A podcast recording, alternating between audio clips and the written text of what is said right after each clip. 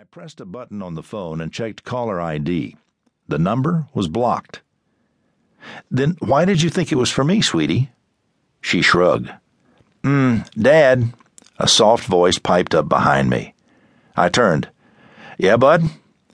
Tyler had his nose in a paper bag on the kitchen counter.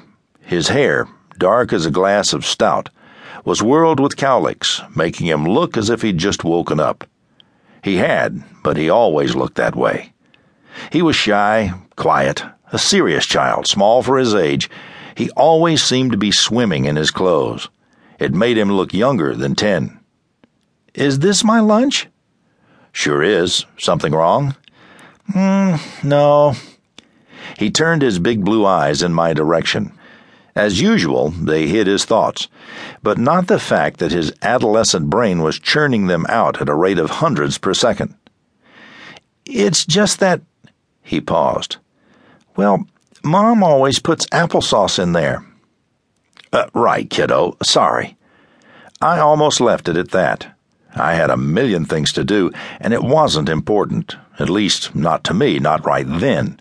Ordinarily, I would have let my children's small criticisms bounce off unnoticed. With a full schedule, though, the morning already felt rushed, and my own impatience had somehow left me more vulnerable to their small slights. Then again, it could have been because nothing was ordinary anymore. I took a step toward the refrigerator, but the shadow that crossed Tyler's face for a split second stopped me. In that instant, there was something in his eye hurt, guilt, that shifted my self centered focus outward to a slightly bigger picture. There, I saw my kids' accusatory looks, heard their unasked question Where's Mom? Mom would have remembered laundry and applesauce. Tell you what, I said. I'll give you a ride to school. If we leave a little early, we can swing by the store and get whatever you want, okay?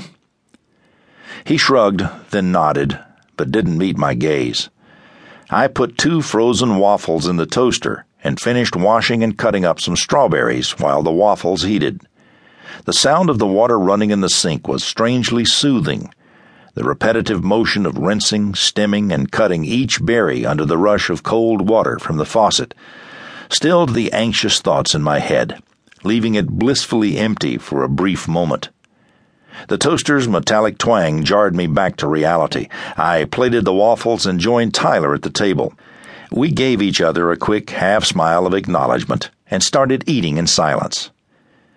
No doubt there was even more going on in Tyler's head than mine, but none of it needed discussion, even if it was ready for the light of day. So our silence wasn't strained. Sitting there together, in fact, provided its own form of contentment. It's a guy thing, Men aren't programmed for conversation, particularly idle chit chat.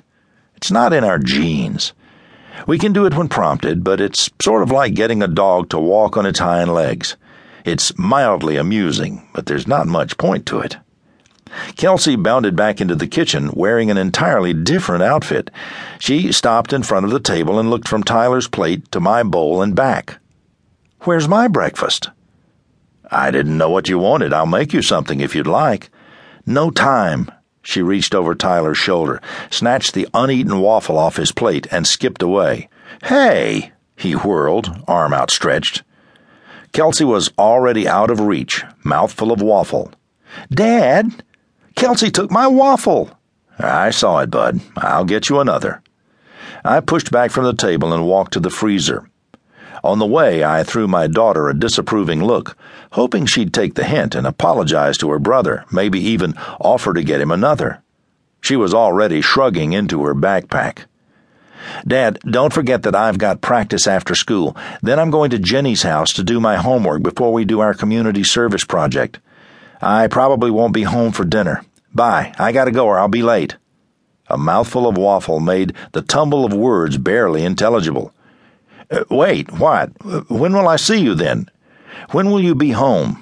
You need a ride? Do you have your phone? I shot the questions at her almost as fast as she'd rattled off her schedule for the day, but not fast enough to get a definitive answer before she was out the door.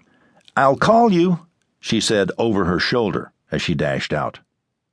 When had I completely lost